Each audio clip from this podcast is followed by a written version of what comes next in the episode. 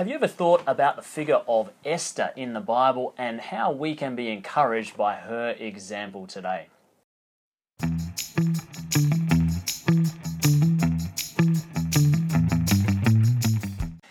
So, Tom, we've met together now to talk about a number of figures from church history and from uh, the New Testament itself, but I don't think we've actually looked at anyone from the Old Testament that the Hmm. church remembers in its regular calendar. And so that's what we want to do today is talk about the figure of Esther. And the church remembers Esther on The 20. That's a great one. I just looked it up. the 24th of May. And I don't know why the 24th of May. Okay. So, Tom, tell us a little bit about Esther.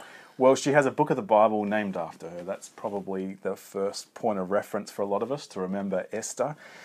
But um, the book of Esther itself tells this dramatic story, and we can't go into all the beauties of it. I recommend everyone read it. You can read it quite quickly. It's not too many, I think it's about six, seven pages in your Bible. It's just a great read, isn't it? It Isn't is, it? yeah. Oh, yeah. Mm. I just heard someone say their parish put on a play of it some years ago. You can And imagine that, Oh, yeah. absolutely. And there's all these levels of irony and intrigue and drama and um, so- Violence. violence, exactly. All the stuff we like to um, go out on a Friday night to see. So she is this queen, a queen in Persia. Um, the dating is sort of significant in that it's the time after the Jewish exile. So the people have been dispersed.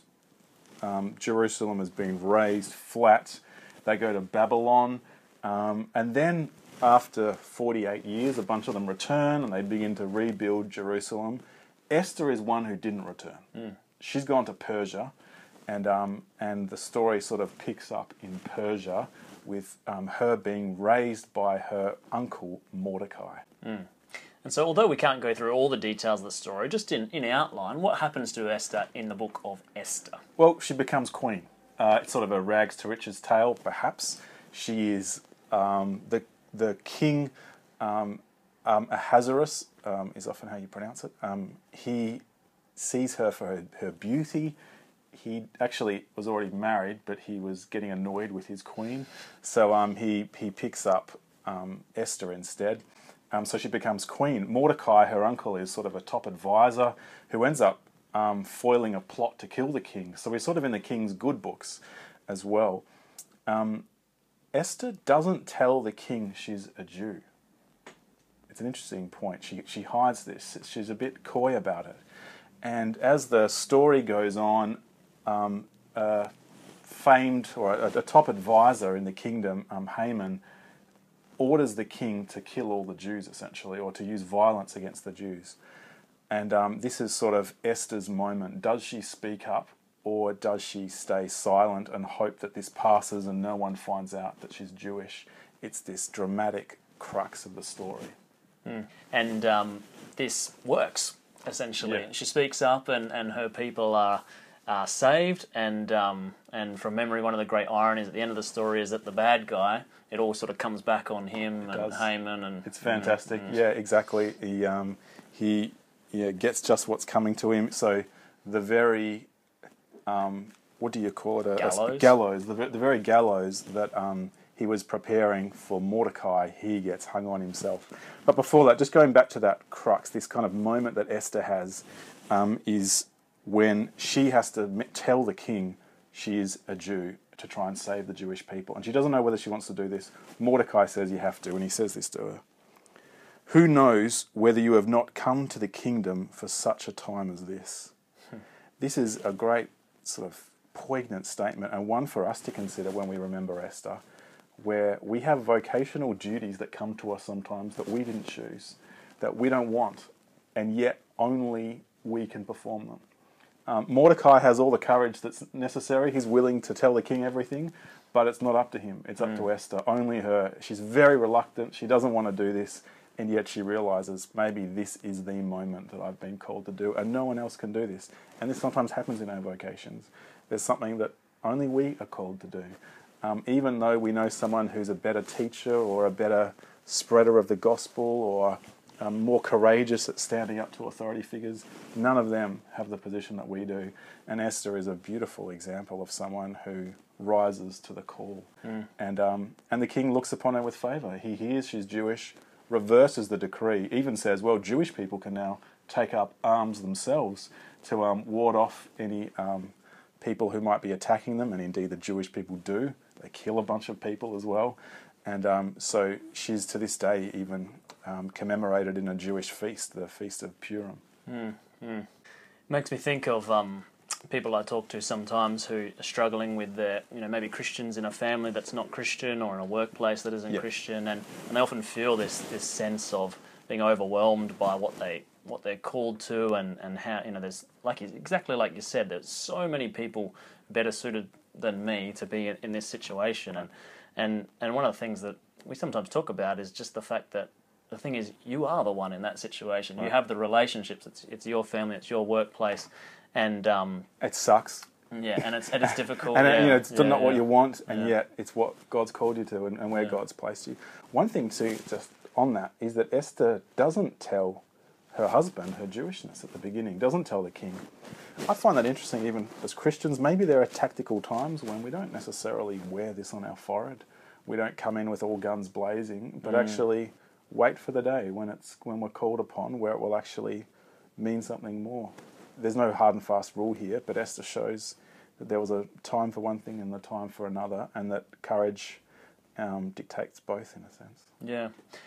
Yeah, I think about that with people in workplaces and that sort of thing. You know, there's some there's some thinking sometimes that the role of a Christian is to be as upfront as possible and have a Bible on your desk straight away or whatever it is to try and to be a witness and, and, and perhaps there's something good about that zeal. And yet on the other hand, in my experience as well, you know, maybe there is other wisdom in being a good employee, um, being a good friend in a relationship, whatever it is, and, and waiting for the for the right moment, God's appointed time. So when Esther does come to her husband, the king, she's trembling because if someone approaches the king and he doesn't receive them favorably, they're dead. This is the, just the, the rule, even, even a wife of the king. So she approaches with fear and trembling, and yet he sees her and says, It's wonderful to see you. I'll give you half my kingdom. What is it that you're after? And it's because perhaps she's built this rapport. Um, she knows, he, he knows she, she, that, that he loves her.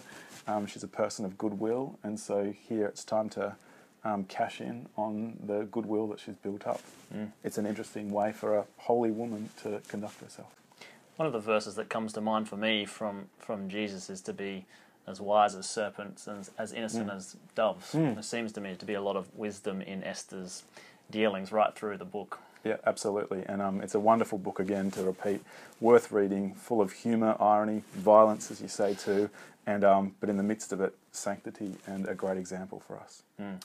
So that is Esther. We should say Queen Esther, remembered by the church on May the 24th.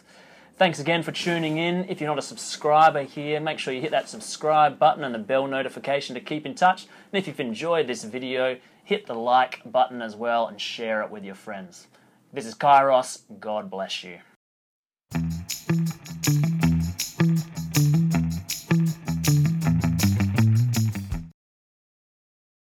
Who was Saint Monica, and how can Christians today be encouraged by her example? This is what's coming up with Pastor Tom Peach.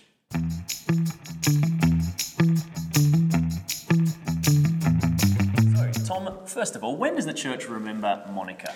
Well, there's a bit of a story in it. So she's remembered on the 27th of August. Usually, saints are remembered on the day of their death. I think she died on the 4th of May. But the church has moved her feast to the 27th because her famous son, Augustine, is celebrated the next day, on the 28th of August. Lovely. Yeah, great. And that says already a little bit about Monica. Yeah, so tell us a bit more about who this character um, in the church's history was, Monica. She's known as being, she's, she's the mother of St. Augustine, who's one of the great saints of the church, changed the church in a way. Western civilization, we're in the Lutheran tradition. Luther was an Augustinian monk.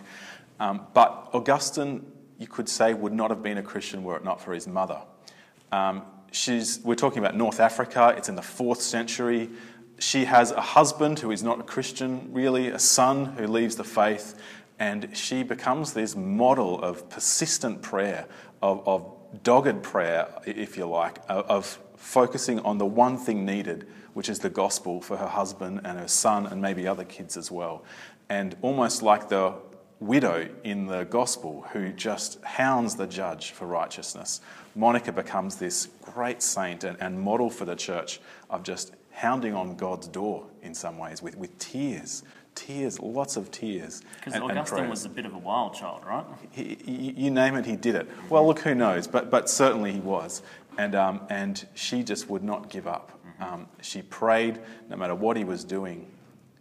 You know, there's another Bible text that I'm reminded of at the beginning of Job.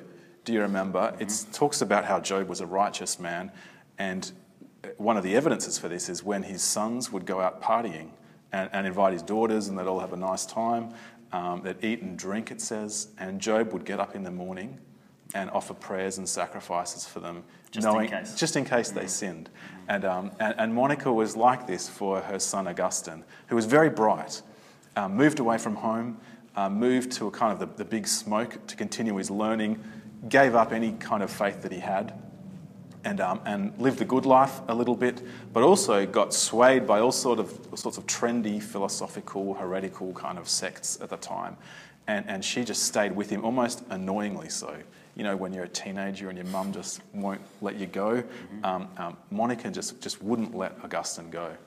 There's a great story about that. He, he gets a job in Rome. It, it's a huge promotion. He becomes sort of a pro- professor of philosophy.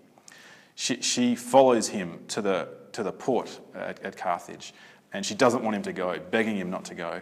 And, um, and, and he says, Oh, it's all right, Mum, I've just got to go see a friend or something like this. And he steals off to Rome in the middle of the night or early morning without telling her because he just knows she's going to follow him. And, and, and he just wants to get away from this pesky helicopter um, mum who's, who, who's persisting in this prayer. I mean, he talks about, he says, more, she cried for me. She shed more tears than most mothers do when their kids die. Um, um, she just wouldn't let up. It's a wonderful example, isn't it? And, and you've and, and all of the things you mentioned have begun to you know um, inform the sorts of ways that Christians today would be encouraged by her example and and, and imitate her example. Um, but perhaps you can flesh that out a, a bit more and, and talk about um, how can we today look to a figure like Monica and be encouraged. What particular sorts of people or vocations may look to Monica for Christian encouragement? Every Christian can look to Monica, especially those who have family members, people they love who aren't in the church.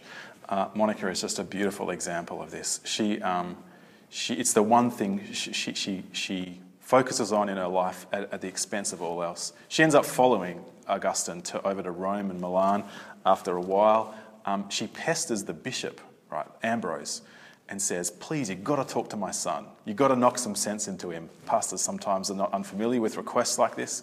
And he says, There's no use. This guy is too far gone. It's going to be throwing my, my, my pearls before swine. And she just won't give up. She keeps pestering him day and night, crying and saying, You've got to go talk to some sense into him. And, and he loses patience and actually says, um, Go away. No son over whom so many tears have been shed is going to be lost. It's a beautiful line. It's a, go- it's a glorious line. And so there's an example for all Christians here for some persistence. Ambrose knew that Monica's prayers were going to do more than what he could do um, in this context. And that is a huge emphasis to know just in my, my pastoral ministry in the church. Um, this is a concern that so many folk have, particularly in their old age, for their children and for their grandchildren. They feel helpless.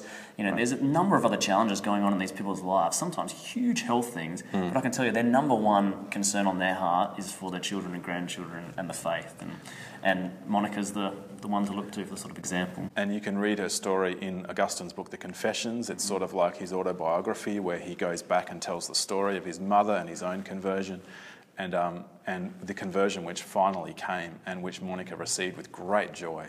A- And it's, it's, a, it's not something that we all live to see in our lifetimes, um, but there's uh, uh, I think reading Monica, we get to journey with her, journey this sorrowful journey of having family members outside the faith, and even though rejoice with her, even though our joy may not yet be complete ourselves mm. too, she's a model both of the prayer and, and tears and passion that goes into this, but also of the joy. Finally, when he does convert, she says, There's nothing really left for me. Mm. It's, it's like St. Simeon Um, now, Lord, let your servant depart in peace.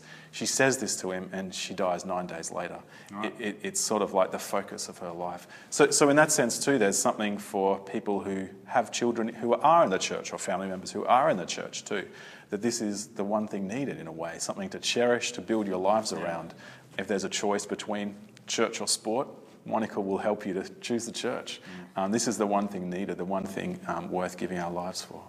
And when I think of Monica too, and I've, I've, i love this story, I love the story of Monica. I've, I've quoted it in, in sermons and in various settings for teaching. And one of the things that occurs to me about her as a figure is you have this great figure of, of Augustine, and by his own admission, none of the, the massive influence that he had would have happened without this humble, quiet, um, you know, in her time, relatively unknown saint. You know, and it's it's a real encouragement to to the, the quiet, humble Christian life. You know, persisting in prayer behind the scenes, not needing to be out there in a, in a big a big figure. That sort of emphasis. Church history is just wonderful for this. The kind of domino effect and the causality that you could that you can because without without Monica we don't have an Augustine. Without Augustine we don't have a Luther. You could say too.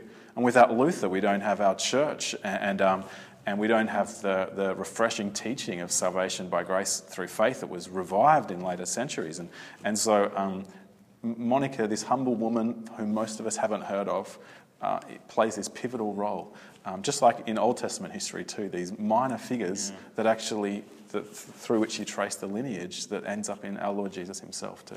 Yeah.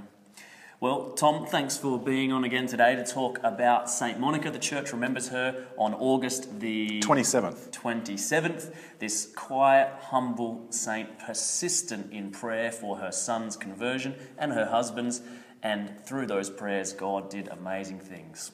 This is Kairos. God bless you.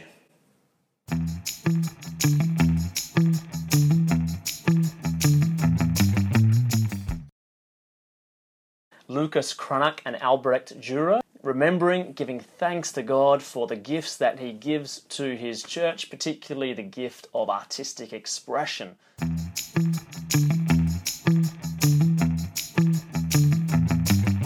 Men are remembered on April the 6th. So, Tom, who was Cranach and Dürer? They were both contemporaries of Martin Luther. So, this is a particular day for Lutherans to remember Cranach and Dürer and they lived in the Germ- Germany of the 16th century. They were both painters. They both painted um, in Saxony and in Nuremberg, especially. And so today is a good day to remember the visual arts. Let me tell you why. Often, when people think of Lutherans, they think of music when it mm. comes to the arts.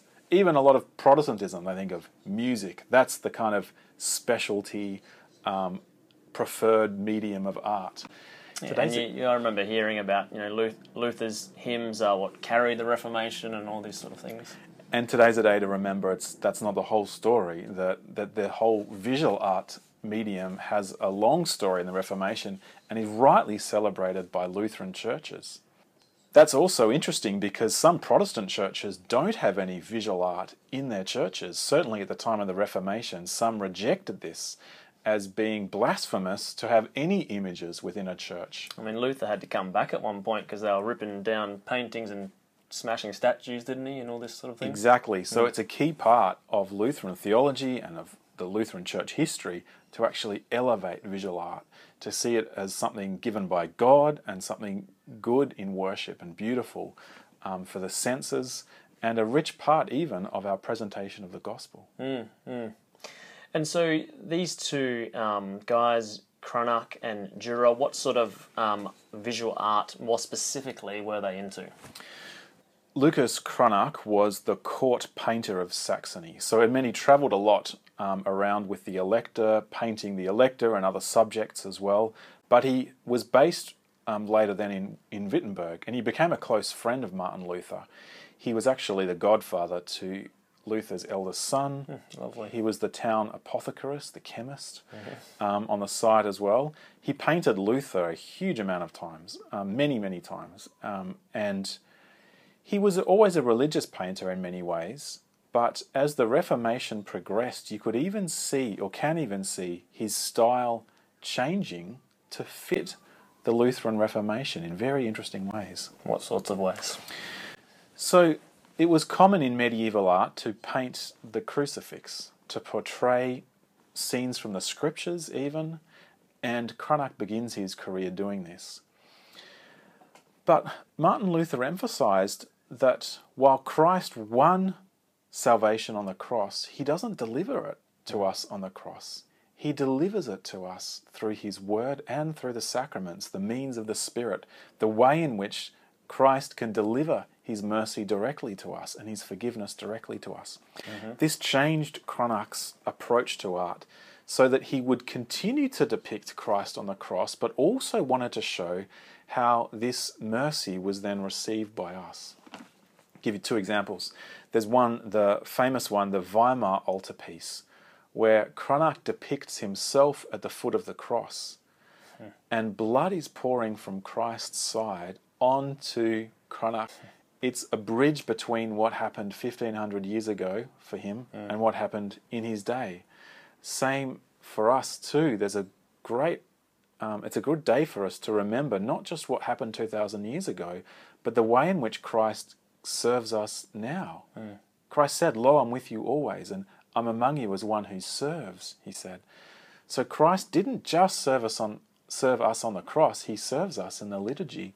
He serves us in word and sacrament, and Cranach's art brings this out. The other one I wanted to mention is a very famous one in the Wittenberg church where Luther preached and others too. It's the altarpiece and it depicts the sacraments, the place where God does his work today among the Wittenbergers, the Wittenbergers, among the congregation. Mm.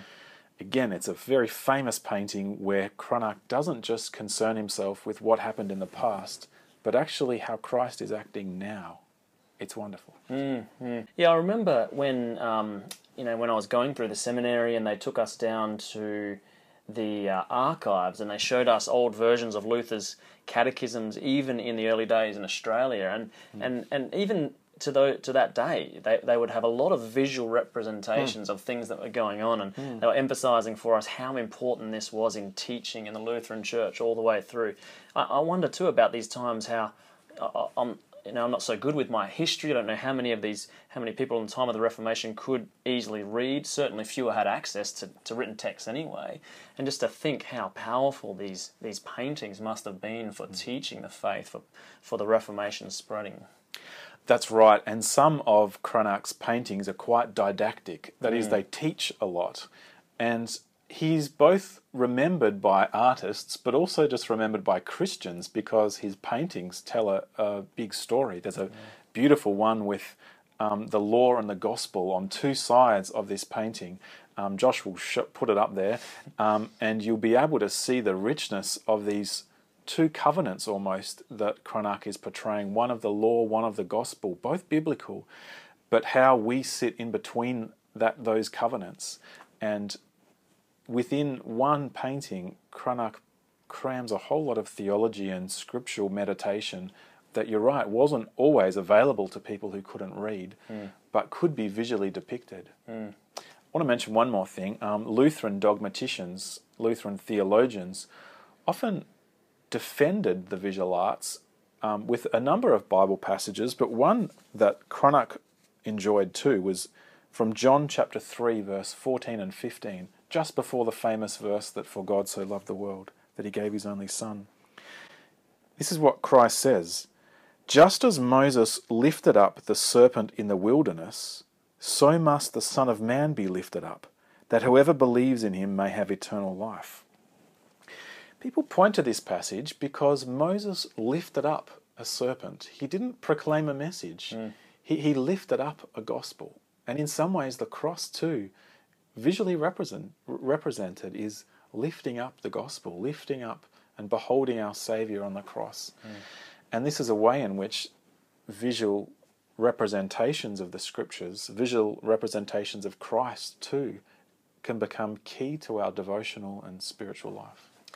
And it strikes me that this may be an especially good theme to remember in our day. We live in a day in the West where it is a very very much a visual age where where we're bombarded really by images in all sorts of ways um, where there's something of I think a recovery of of imagination and the imaginative life and um, and, and so this Christian expression with the visual arts, it, I think there's there's a there's something here which is a potential connecting point with our our society, our culture around us. Mm.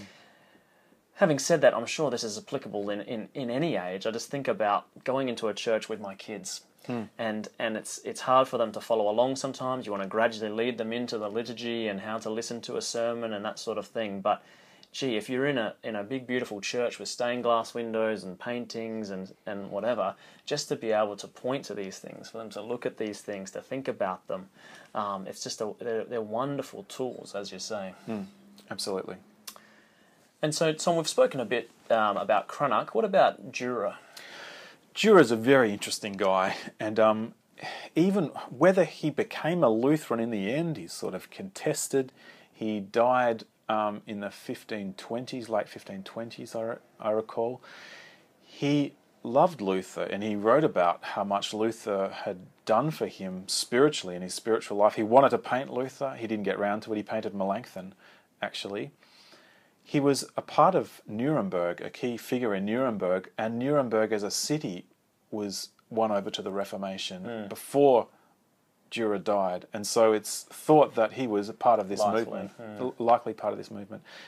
And so, on the occasion of Nuremberg becoming Lutheran, Durer actually painted a painting of four apostles, one of whom is Saint Peter, whom at the time the Catholic Church um, said is represented now in the Pope. And this was one of the contested um, doctrines or debates at the time of the Reformation. Durer portrays him actually bowing his head. And the words under the painting say, All worldly rulers in this threatening time, beware not to take human delusion for the word of God. For God wishes nothing added to his word nor taken from it. So you get Dürer even using an example, a painting like this, to um, promote the Reformation, argue his case for the importance of the Word of God, for not bending it or adding to it or subtracting to it, mm. but for keeping it, um, keeping it pure and holy. Mm. I should also say Durer is also remembered often among Lutherans today for a famous painting he did called Praying Hands. You may have seen this one before. Of course. Picture of praying hands. There's a pious story, and I can't tell whether it's true or not. It could be, um, where and the story is that Durer and his brother, when they were young, both wanted to be painters, but there wasn't enough money in the family. His brother said, You go to art school, I'll work in the mines, and I'll fund your work in the art school. Mm-hmm. So Dürer spends time away. Um, he does his time at the art school. He learns the trade of a painter. He comes back home. He says to his brother, Your turn now. I'll, I'll go in the mines. You go to art school. His brother shows him his hands, which are ruined mm. from his time in the mines, and said, I can't go to art school anymore. And in sort of an in homage of this and out of love for his brother, he paints his brother's praying hands. Mm-hmm. And so they're hands that are a bit gnarled um, because there's a, f- a big story behind them, a story of sacrifice mm. that Dürer never forgot. Wow. Whether it's true or not, I'll, let's pretend it is because it's just a lovely story. Uh, if that's not true, it should be. Exactly. Yeah. Thanks again, Tom, for helping us to remember Lucas Cranach and Albrecht Dürer on April the 6th remembering, giving thanks to God for the gifts that He gives to His church, particularly the gift of artistic expression, of painting, another way in which the Word of God and the Gospel comes to us. This is Kairos. God bless you.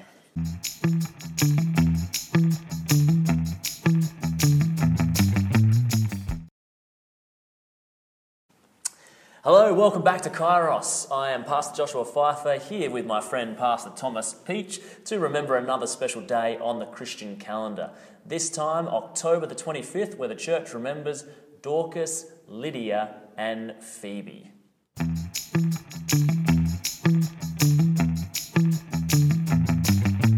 So, Tom, um, this is a little bit unusual that we have three different um, people remembered on this one day, October the 25th, these uh, three women. So perhaps you can um, tell us briefly about each of them and then we can talk about them as a group, perhaps.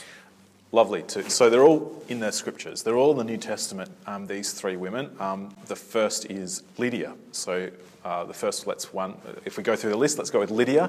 She is maybe the probably, according to Acts, the first European Christian. It's funny, we're all sort of, uh, some of us of European heritage, mm-hmm. and we often align Christianity with Europe. It isn't born there, though. It's mm. born sort of in the Middle East. And Paul and Timothy cross over into Europe, into Philippi, and that's where Lydia becomes the first convert. Is, we hear about this in the book of Acts. The Book of Acts, exactly mm-hmm. right. Um, we hear that she's a, a seller of purple goods. Purple is this uh, royal colour, it's a mm. wealthy colour. It suggests she was probably wealthy too. The um, scriptures, Acts goes on to show that she gave hospitality to Paul and Timothy and other Christians as well. So um, the tradition sort of has arisen. She was a, a wealthy woman, uh, a Jewish woman, because Paul and Timothy were speaking um, in a Jewish context um, outside of the city when she, it says that the Holy Spirit really opened up her heart and she became a Christian, the first European Christian. And to go along with this theme of, of her most likely being wealthy, from memory, um, later on they meet at her house in the book of Acts. Is They do, right? Yeah. exactly right. Um, they're in jail then, um, uh, Paul and Timothy um, in Philippi, and when they when they uh, escape from jail, if you like, when they, when they're released, they go and see um, Lydia again. Hmm. So she becomes the anchor of the Christian community. Hmm. So the book of Philippians, written to these Christians at Philippi, Lydia, according to Acts, is the first of them. So that's Lydia, and who's the next one on the list of three? Let's go to Dorcas, okay, also known as Tabitha. Uh, she also appears in Acts, and she was an early Christian, well known for her good works. Um, so she was a great uh, uh, supporter of the poor and a great giver of charity. And she lives in Joppa, not far from Jerusalem, and she dies suddenly, and the people are distraught, including um, some disciples. And so they hear that Peter's nearby, and they beg him to come. And so Peter comes, it's quite a moving scene in, in the book of Acts. He comes to see the dead um, Tabitha, Dorcas. And it's, it sort of seems like there's a big crowd there, and they're strange detail. They're showing Peter all the garments that Dorcas had made, almost showing off her craft work to him, and, and showing um, these, these blankets or other tunics and other, other things like that. And, um, and, and he sort of almost has enough and just says, Get out, everyone. And there's this scene of almost intense personal prayer that um, Peter kneels beside the bed, I think, and prays um, um, in front of this dead body and says, Tabitha, get up. And, and she does. And, um, and there's great rejoicing, but also then this story makes a huge impact, Acts, the book of Acts says, in the region. It seems because she was so well loved, a, a great, uh, uh, someone that was loved for her good works. I think even um, it was not unusual in the Lutheran Church of Australia back in the day to have Tabitha guilds. I think they were Mm, sometimes called. this, yeah. yeah. and uh, named after Okay. this this early um, worker for charity and, and the poor, especially a hard worker. Hmm. And um, and so she's remembered by the church in names like that as a great charitable Christian. Hmm. So Dorcas or Tabitha, That's right. and then Phoebe. And then Phoebe, too. And we don't hear a lot about Phoebe. Um, she comes up in Romans, but she's called there a deaconess. And so um, she's, she's remembered as really being the first woman deacon, just as Stephen is remembered as the first male deacon.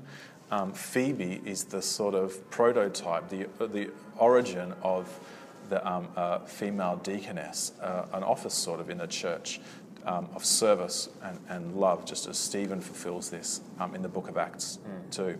The one other little thing we know about um, uh, Phoebe, Phoebe then is that Paul commends her to the Romans, but also entrusts her with the letter. And so um, she has some standing here for Paul to entrust her with such a precious gift that we all have benefited from. Is this in Romans 16 we hear about Phoebe? That's right. Yeah, that's right. And so these, when we take these three women together that are all, all remembered on the same day in the church's calendar, um, how can Christians today be encouraged as they think about, you know, again that, that line from the Lutheran Confessions, what grace they received, and also um, be encouraged to follow their example? Yeah, well, all of them have a love for the gospel and a servant heart to facilitate the gospel's um, promotion and, and proclamation. And I mean, one other feature of this is that you have three women all together on, on the one day. And so it's a day even to remember the role of women in the early church. Um, there's, there's a lot to go into that we can't now, but in the Roman world, women were often aborted. It's just a, a fact of, of, what happened. There was a lot of sex selection. Mm-hmm. And it's not, I think the ratio was often in the Roman world something like 130 men to every 100 women. Um, so there was a female shortage everywhere, and they were not given full equality, and, um, and they were second class citizens in some contexts. It was very complex in different places. The Christian church provides a real um, harbour uh, uh, for women and a real um, home and, and, and, elevates women and provides a, a, a, a yeah, look, a home and, and uh, for women. In the same book of Romans, I think Paul greets 15 women and 18 men. Mm. And people say that when you actually balance it for what the population was, less women than men, there's actually technically more women mm. uh, uh, in the congregation perhaps than there were men.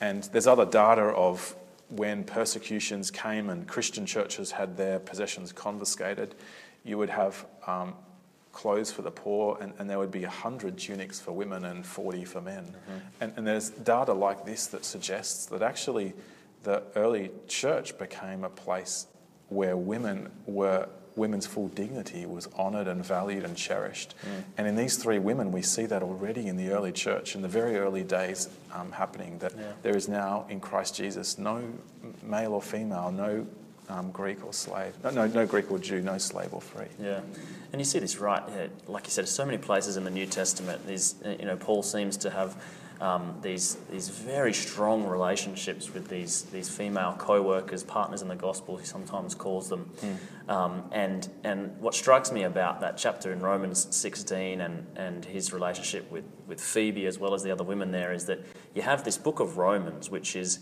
um, widely considered one of the more um, or just say doctrinally heavy and robust epistles. You know, it really outlines um, the whole Christian faith in some ways. And then at the end of it, you get this intensely personal set of greetings, including to, to these women that he obviously held in very high regard. You get this in a couple of other places as well. And, and I just love seeing that at, at, the end of Romans. And you just, all of a sudden, you get this picture of, of this. Um, of this interconnected early Christian community all mm. over that area and these mm. strong relationships that held it together, um, out of which then um, the teaching of, of the scriptures um, um, came. And I think that's it's really helpful for me to keep that, that reality in mind. Mm. mm. so, Dorcas, Lydia, and Phoebe. Mm-hmm. Um, these three faithful women in the early church remembered on October the 25th. Um, God bless you again, Tom, for being here. Great Thank to be here. Thank and, you. And um, God bless you for watching, and we'll see you next time. This is Kairos.